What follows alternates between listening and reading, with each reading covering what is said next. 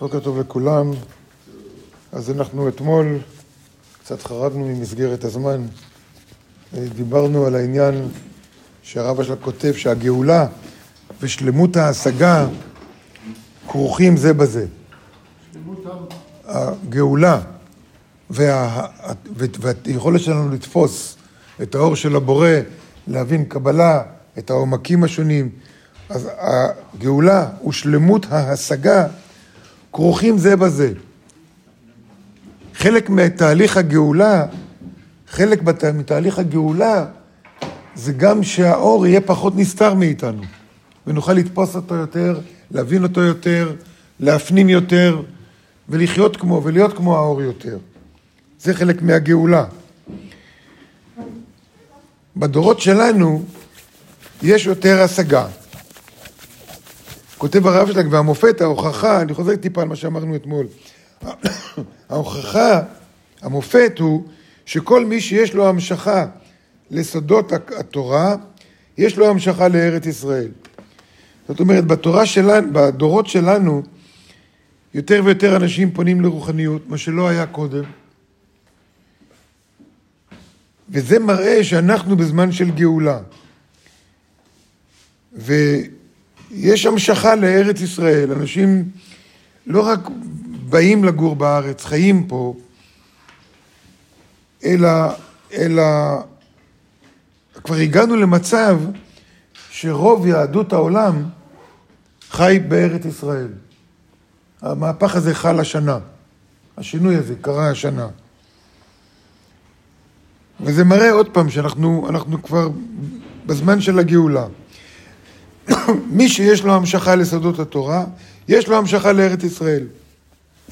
ולפיכך לא הובטח לנו, ומלא הארץ דעה את השם, אלא באחרית הימים, בזמן הגאולה. בכל אופן, משהו חסר אנחנו מרגישים.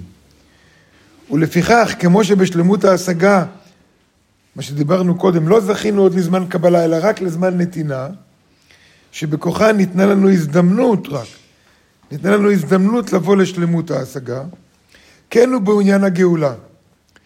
גם בגאולה, אפילו שאנחנו רואים שכבר אנחנו פה בארץ, הוא אומר, גם בבחינת הגאולה, לא זכינו לה, אלא בבחינת נתינה. כלומר, הגאולה ניתנה לנו.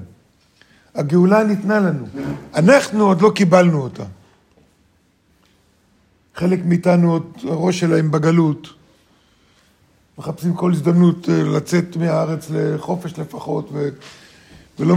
ויש פה צרות, אז מחפשים, מחפשים ללכת. למרות שחל שינוי במלחמה האחרונה. תכף נדבר על זה. מצד האור קיבלנו את ארץ ישראל, אבל העם שלנו עדיין חצוי ומפולג בעניין של הבעלות שלנו על ארץ ישראל. ארץ ישראל, לא מדינת ישראל, ארץ ישראל. ארץ ישראל יש לה הגדרה מהתורה, מאיפה עד איפה.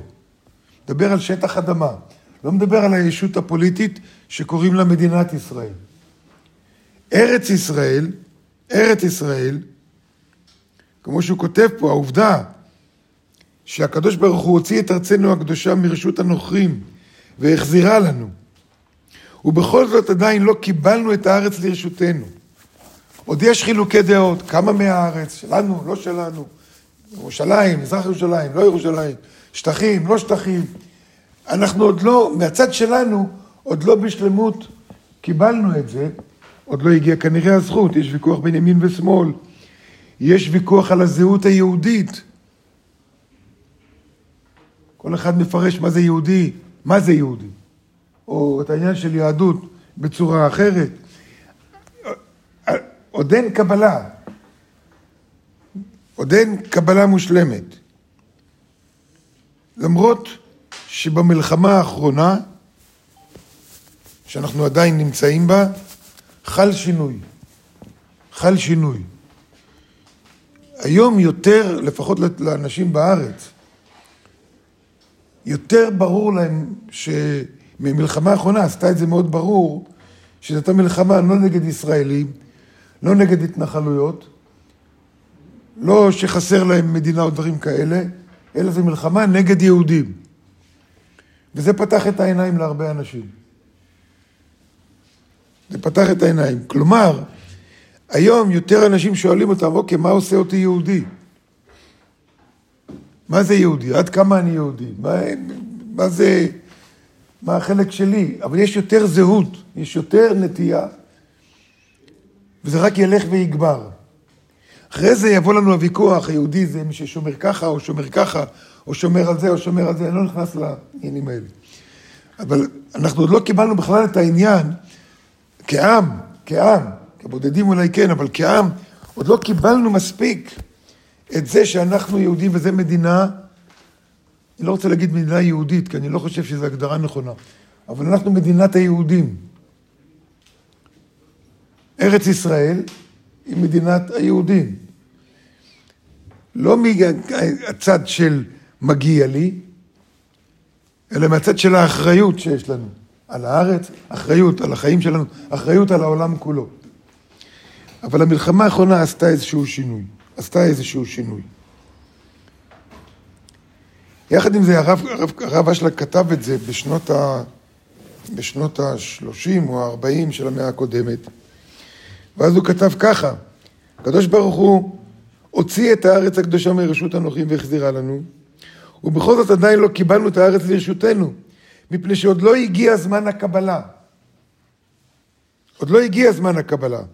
כמו שביארנו בעניין שלמות ההשגה, שנתינה לחוד וקבלה לחוד. באופן שנתן, שהוא נתן את הארץ, ואנחנו עוד לא קיבלנו אותה, ושימו לב למשפט הבא, שהרי אין עצמאות כלכלית, אין עצמאות כלכלית, ולכן אין עצמאות מדינית בלי עצמאות כלכלית, כותב הרב אשלג. היום יש לנו יותר עצמאות כלכלית. אנחנו עומדים בזכות עצמנו, המצב הכלכלי שלנו, אגב, הוא אחד מהטובים בעולם. בעולם. מי שנמצא במצב קשה מאוד זה ארצות הברית. וכתוצאה מזה כמעט כל העולם, ודווקא המצב הכלכלי שלנו יותר טוב.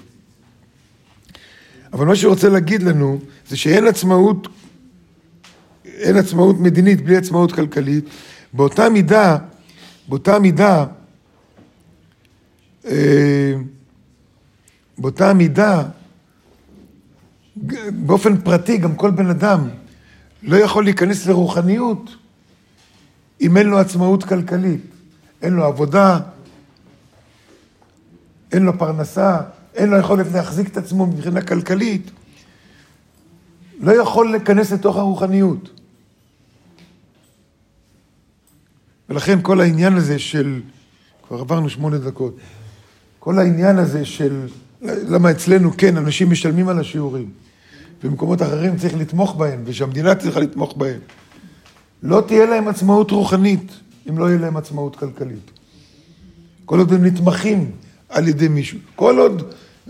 עכשיו, בארץ, בלי עין הרע, המצב הכלכלי שלנו השתפר, ולכן אנחנו נשיג יותר ויותר גם עצמאות מדינית וגם עצמאות רוחנית. וגם ההשגה תלך ותגבר יותר ויותר. יש לי עוד כמה דברים להגיד על זה, אבל כבר אנחנו כמעט תשע דקות, אז אני אפסיק פה ונמשיך בשיעור הבא.